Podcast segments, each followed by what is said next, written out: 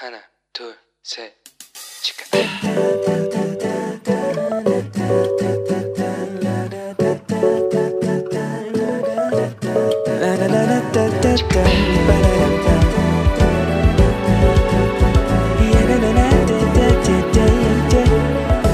Here we go. Hello，你这个星期过得好吗？ 我是你人生梦想应援团的头号粉丝 Annie。各位，石头已经播出三年了哎，不知道大家在这三年里面有没有从我们石头的节目里面得到帮助呢？当然，得到最大帮助的，首先一定就是我本人在下我啦。有的时候我也觉得，哇塞，神学真的很难读诶。我好像再怎么读啊，不懂的东西还是太多了。而且我这样子到底要读到什么时候啊？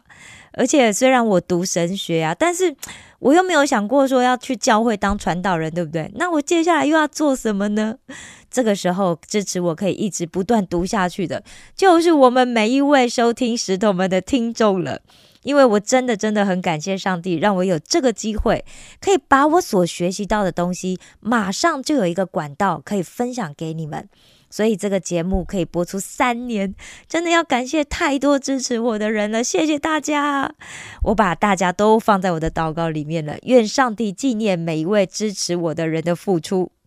当然，我也要感谢在世界各地每一个珍贵的你的支持。希望大家在接下来的每一周也可以继续收听我们石头们的青春日记，并且多多的帮我们分享给你身边有需要的朋友。如果你是平常不知道该怎么传福音的人的话，那你动动手指头分享我们的节目，也是一种你可以传福音的方式哦。标杆人生的作者华里克牧师，他曾经提出，身为一位基督徒，究竟要如何才能彰显神的创造和他对我们的旨意？也可以说是要怎么样可以荣耀神？他提出了五种方法。第一，我们可以借由敬拜神来荣耀他；第二，借由爱其他的基督徒来荣耀他；第三，当我们的思想、情感和行为像耶稣的时候，我们就是在荣耀神。第四，当我们使用我们的才干、恩赐、技巧和能力去帮助别人的时候，那也是在荣耀神。第五，当我们告诉别人有关神的事情的时候，那就是在荣耀神了。换句话说，基督徒白白的领受了神赐予完全的救赎。我们既然领受了如此贵重的礼物，那所应该负起的责任，就是好好的照着神的旨意去善用那份礼物，并且荣耀他。我最喜欢的动物之一呀、就是熊猫。我真心觉得这世界上怎么有这么可爱的动物？我不知道大家喜不喜欢熊猫，但我真的是很喜欢。我喜欢到有一段时间呢、我梦想中的工作就是熊猫饲养员。我真的很希望可以，他们有开这种职缺，然后我可以去应征。但是大家知道吗？熊猫这种动物哦，其实它跟猫很类似，因为啊，它们既不像牛会耕地，狗会看家，也不像蜜蜂会制造好吃的蜂蜜。它们严格上来讲，就是一种没有实质生产力的动物。所以呢，我个人认为，它们最大的功用呢，就是可爱。无论是它的外貌啊，或者是它的行动啊，它的叫声啊，对我来说，熊猫存在这个世界最大的功用，就是让人看了赏心悦目，心情变得愉快。我想，那就是上帝创造他们的目的。当他活出他被上帝创造的目的的时候，他也是在荣耀神啊，对不对？所以呢，当我们也活出我们被上帝创造的目的的时候，我们也就是在荣耀神了。这也就是为什么很多人到了一定的年纪，或者当他开始要成长的时候，他的第一个问题就是：我是为了什么而被创造的？我被创造的目的究竟是什么？所以，我们就踏上寻找自我的旅程。那也就是一段操练自己的旅程。在我们在今日领袖里面所做的每一个训练、每一个练习，都是为了要操练我们的领导力，也就是要找到我们被上帝使用的目的，我们被上帝创造的目的，并且努力去实践、去荣耀神的使命。当然啦、我们也经常会在这个过程里面遇到困难啊，遇到挑战，甚至呢，也经常会有觉得哇，我没有办法再继续下去的感觉。像我在这学期开始的时候，我就经常有这种感觉，哇，怎么这学期好难熬啊？一开始就好难熬。当然呢，现在已经好非常多了，因为 因为我已经找到了一个方法哈，所以但是我回想了一下，那我到底是做了什么来撑过这前面的？呃，其实我录音的时候是九月二十几号，我到底是做了什么来撑过前面的这两三周呢？我想第一哦，首先就是我真的觉得撑不下去的时候呢，我就是在一个我单独的空间里面，我关掉电脑，然后我也我把把我手机放到一边，然后我跪在上帝的面前祷告，然后我就可以从这个祷告的时间里面得到恢复。最重要的是，我得到了力量，得到可以再继续下去的力量。如果你觉得你自己现在正处在一个哇，你觉得你没有办法再继续下去的状态里的话，我真的强烈的建议你可以这样子做。祷告不是牧师传道才需要每天做的事情，这是我们每一个基督徒也都可以，而且也应该要每天都做的事情。因为祷告啊，不仅是让我们可以依靠神、靠近神，从神那边呢得到恢复的时间。这真的是啊，我觉得我以前其实讲实在话，觉得以前刚开始练习祷告的时候，因为没有祷告的习惯嘛，所以你要从练习有祷告习惯开始。刚开始的时候呢，我觉得那有点像我每天的必要要做的一个工作功课，就是他在我的 schedule 里面，我那个时间到我就要做这件事情，好像就是得要做的事这样子。但是现在呢，我非常享受这个祷告的时间。我究竟为什么会有这样的改变呢？我下次会好好的反省、呃，醒思一下了，不是反省，自己再回回想一下，然后跟大家做一下分享。你如果不相信我的话的话，你真的可以自己试试看。你也许可以每天都先试着在一个固定的时间啊，先祷告，从五分钟开始啊。你觉得五分钟也很难，那你就先从三分钟开始。好，三分钟或者是五分钟或者是十分钟开始。如果你做一个，你只做一个十分钟的话，其实我最建议的时间就是早上一起床的十分钟。我通常也是这样子，就早上一起床，刷洗脸完，我就坐到了书桌前面，然后就开始先 Q T，我就开始先默想我今天呃这今天神要给我的经文这样子，好，再用 Q T 开始我的一天，Q T 啊祷告啊，然后呃 Q T 祷告，然后还有这个读经啊，然后再下来。我的晚上还有一个祷告的时间相信我，你一定会得到意想不到的结果。好的，上个礼拜呢，我们反思问题，我们是不是才讨论了两题，对不对？那我们今天呢，要继续来完成我们剩下的反思问题。上个礼拜呢，我们讨论到哪一位领袖可以做你生活以及训练领导力的模范。以及复习一下我们曾经学过的特质，然后列出你认为一位好领袖的模范应该是什么。那现在呢，我要请大家写下你认为这些你认为可以当你领模范的领袖们给你最大的启发是什么？又或者是他在哪一方面给了你启发，甚至呢就让你马上去执行了某一些行动。又或者是你在这些单元里面，是不是有学习到一些什么啊，让你有了启发？也就是说，你有没有听到一些什么，让你引起了联想，并且有所领悟呢？我鼓励大家要趁这个时候，在脑袋里面先把它整理一下，然后呢，把它写下来。我想啊，大家也许有听过一个名词，叫做意向训练。那意向训练呢，是很多运动员跟音乐家对他们来讲是一个非常重要的一个训练的环节。意向训练指的就是在脑海里面演练我们曾经实际进行的一个训练动作。那目的呢，是要帮助我们替必须实际执行的动作做好准备。譬如，为了学习如何操作某个你喜欢的体育项目的动作，你可以在脑海里面想象自己正在做这个动作。并且用这个作为练习，毕竟人不可能一直都在练习嘛。即便你有充足的体力跟热忱，过度的练习训练还是会超坏身体啊，对不对？就算你是马拉松选手，你可能每天都跑四十三公里嘛，也没有人这样子的好吗？所以，但是如果可以借由意向训练的话，就可以帮助自己进行更多身体没有办法负荷的训练。尽管你的身体没有真的在动，但是呢，你在脑海里面演练，仍然可以达到同样的效果。那如果我们有需要的话，是不是也可以做意向训练来训练我们的领导力呢？在人类神经神经科学前沿这一份科学期刊里面，这英文的期刊呢，它曾经有一份研究报告指出哦，意向训练很可能跟我们大脑里面最原始的学习机制，也就是专门管理我们模仿行为的镜像神经元有关。那镜像神经元又是什么呢？一九九二年，有一位意大利的神经学家发现，一只没有东西吃的猴子，在看其他猴子吃东西的时候，它大脑同样的部分竟然活化起来的现象。也就是说，那一只猴子虽然没有真的在吃，但是他脑中活化的形态就跟真的在吃的时候完全相同。这是不是很神奇？就是这个实验呐，让科学家发觉到啊，原来大脑学习机制的奥秘就是这个镜像神经元。模仿其实就是学习的根本。其实大家去想一想啊，如果你家里有婴儿的话，他其实看到别人讲话的时候，他的镜像神经元就会启动，那让他掌管舌头啊、嘴唇的这个细胞活化。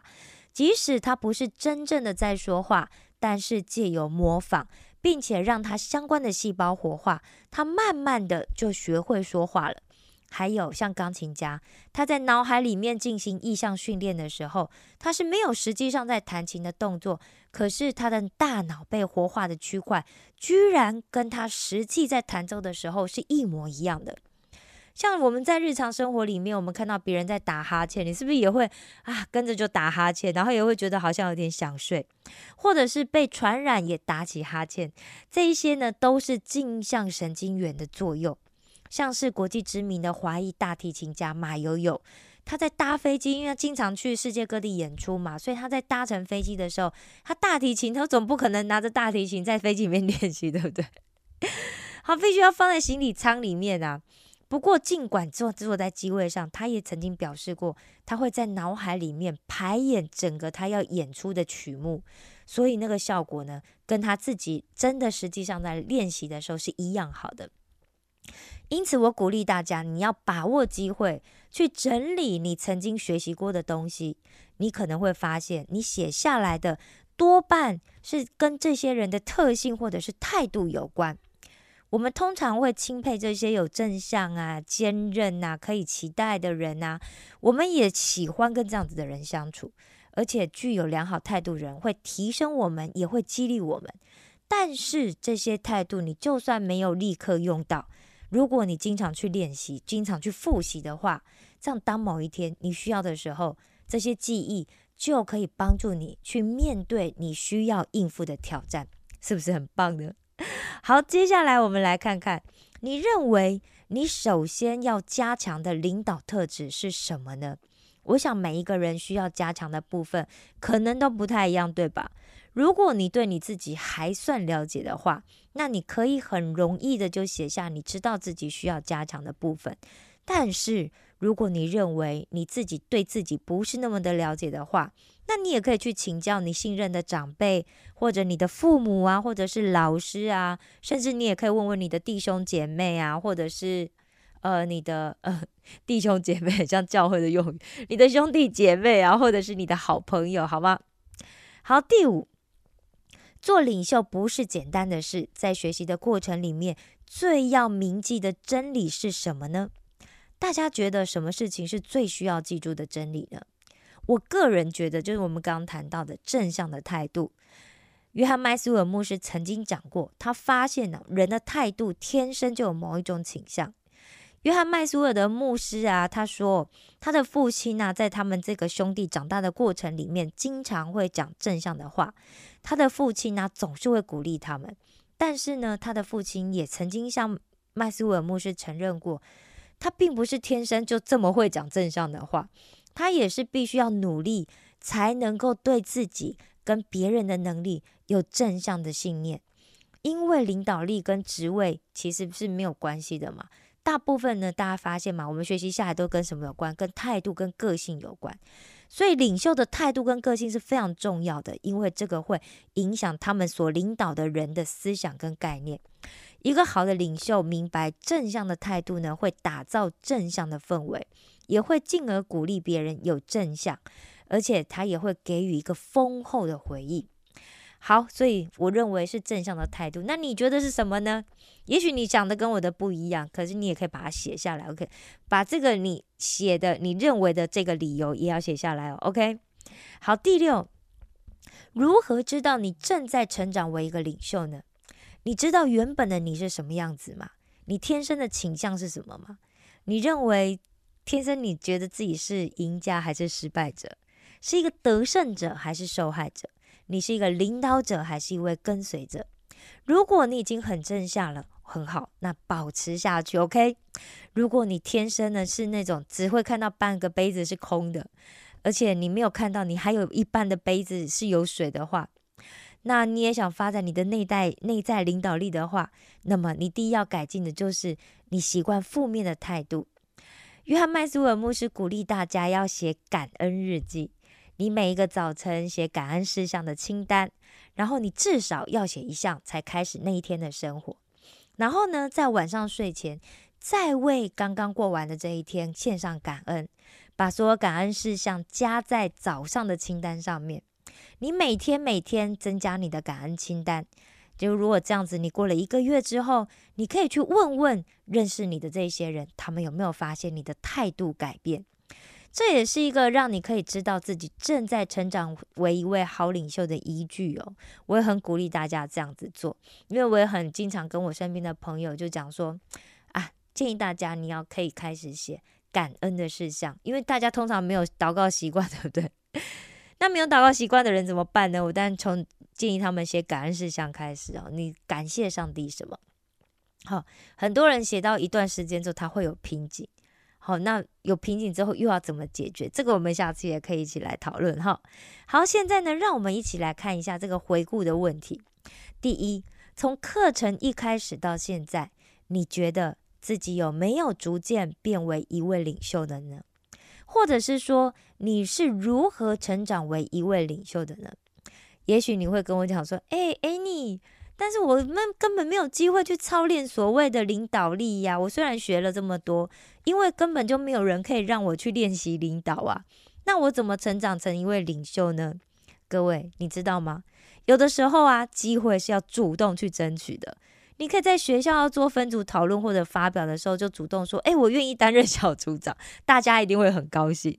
又或者是你可以在公司要进行一个新的专案的时候，你就主动去讲。主管，请把这个任务交给我吧。啊，你可能会讲说：“哎呦，不要啦，这样子别人会觉得我很爱出风头。”诶，又或者你可能会担心讲说：“哎呀，但是我万一我没有能力去做的话怎么办？”各位，不要担心别人会怎么看你，你也不要担心会要承担更多的责任。你还记得亚伯拉罕、以撒跟雅各吗？如果你有很多担心的话，我建议你，你去读一下《生命记》二十八章一到十三节。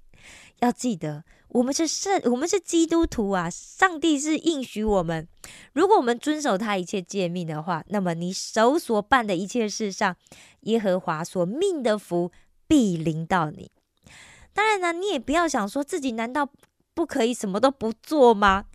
箴言十三章三节有讲哦，懒惰虽然是让人羡慕啊，但是你却会一无所有。但是呢，殷勤的人却必定会得到丰裕。所以，我们应该都要积极努力的去学习，并且在我们的位置上努力的发挥。好的，我要请大家，你仔细的去写下来，你这些记录可以帮助你检视你自己。而且有一天，这些东西都可以帮助你成为你继续前进的动力哦。好，现在让我们来继续一起来看看第二题。你觉得自己有什么改变吗？又或者你有为了要成为一个领袖做了哪一些改变吗？好好的去回想一下，在听完这些课程之后，你有没有做过哪一些改变呢？不晓得大家还记不记得，我们今日领袖单元第一次播出是在去年的九月，也就是说，我们用了一整年，现在又多了一个月的时间来一起学习今日领袖。诶，那今年的此时的你，跟去年这个时候的你相比，有没有什么不同呢？想一下，哎，各位，你一定要有不同 才行的，好不好？虽然不必是什么大成长啊，但是我们真的每一天每一天都要不有不同。我们要比前一天更好一点，哪怕是今天只有比昨天进步零点一公分也没有关系。我们就是要一直有长进，这样子才对得起爱我们的耶稣啊，对不对？你说对不对？好的，第三，关于上帝会帮助你在生命中做出不一样的决定，你有学习到什么了吗？大家知道吗？当我们呢把人生决定的主权交给上帝的时候，其实我们的人生就已经开始走向跟其他人不一样的路。像我最近问了很多我身边的这些基督徒朋友，他们的人生啊，他们的人生计划是什么？那他们的人生有没有照着他们自己的计划在走？没想到他们都异口同声的告诉我说，他们的人生真的是没有一件事情是照着自己的想法在走的。各位。当你愿意让上帝引导你的生命的时候，你以前的生命就会一去不复返了。因为你接下来所做的每一件事情，都不再是关于你自己，而是关于上帝、关于其他的人和你对上帝所创造的这一切的爱。这是你从来没有体验过的最自由的生活，因为你将体验到，你将意识到，这一切的焦点都不只是在 focus 在你自己身上。如果你寻求上帝的旨意和道路，他就会想要帮助我们，引导我们。如果我们可以在祷告里寻求上帝的旨意，从圣经里寻求上帝的旨意，聆听圣灵的声音，并且寻求近前人的智慧教导的话，那我们就可以知道，这就是上帝正在引领我们做的决定。我其实自己的经验是这样子哦。如果你觉得你自己还没有真实体验过的话，那我鼓励你放手，让上帝管理你的生命，试试看呐，对不对？反正都已经这样子了，你不要再试图去掌控一切了啦，因为我们根本掌控不了什么，所以交给统管一切万有的上帝，不就是最好的吗？好，接下来呢是大家的回家作业，你有打算要如何运用你学到的课程，去帮助其他人成为领袖呢？你有没有这样子的想法呢？如果你学了之后，你只想自己用，那有很大的可能就是你会忘记大部分的内容。你学习过的东西要怎么样才会可以融会贯通，而且永远不会忘记呢？第一就是去教另外一个人，这样你就会因为你要当小老师而努力的去想办法搞懂你学习过的那些东西。第二。不断不断的去重复，去教更多的人，这样子你就永远不会忘记了。所以啊，教授们经常就会讲啊，谁会把他所教的那一堂课学得最好，就是他自己，因为他总是不断的在复习呀，而且他不断的在加新的东西。好了，所以我要给大家的回家功课，你的作业就是在这个星期里面，请帮助三个人，你想帮助他们成为领袖的。在这个礼拜里面，定定你要如何帮助他们三个人的计划，并且我要请你为他们三个人祷告。另外呢，在这个礼拜也请你至少要跟他们碰面一次，聆听一下他们最近是不是有一些什么苦恼啊、烦恼啊，并且给予他们最大的鼓励。OK，好的，现在呢，请跟我一起来宣告：我是一个领袖，因为我愿意去培育其他人成为领袖。我是一个领袖，因为我愿意去培育其他人成为领袖。我是一个领袖，因为我愿意去培育其他人成为领袖。那这个单元我们要背诵的金句是在希伯来书十章二十四节，让我们彼此关怀，激发爱心，勉励行善。好的，最后我们要复习一下这个单元的关键问题。第一，什么是好的领导？好的领袖借由激发团队成员的潜能，来拓展团队成功的可能。第二，身为一个领袖，你如何倍增团队的效率？借由培育团队里的其他领袖来倍增效率。好的，今天的节目就要到这里了。不知道你透过今天的节目学习到什么了呢？你知道的，我一直很期待你可以跟我分享，好吗？现在让我们一起来做一个结束的祷告。亲爱的天父上帝，我感谢赞美你。我知道所有的能力和权柄都是属于你，请帮助我，愿意授予他人我的能力和权柄。请帮助我，借由培养他们成为更好的人，来服侍他们。我祷告，求你使用我来帮助他们，使他们成为合你心意的样式。这样的祷告是奉我主耶稣基督的名求，阿门。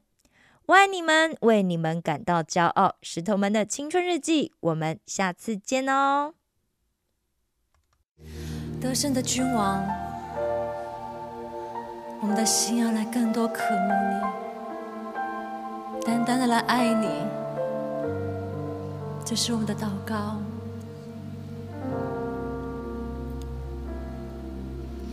在光中，你走向我，点燃我里面的黑暗光景。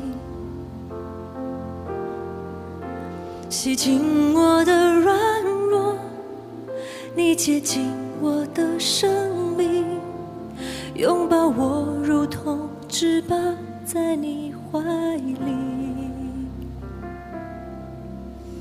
你走入我的生命，遮盖我心中的所有恐惧。你是我的一切，主我单单依靠你。我要抬起头顶进来仰望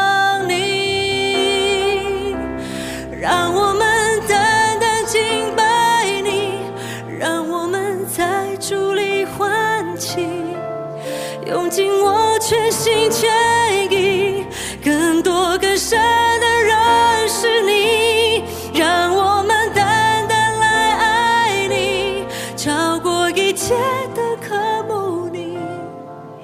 你是我唯一渴望，耶稣。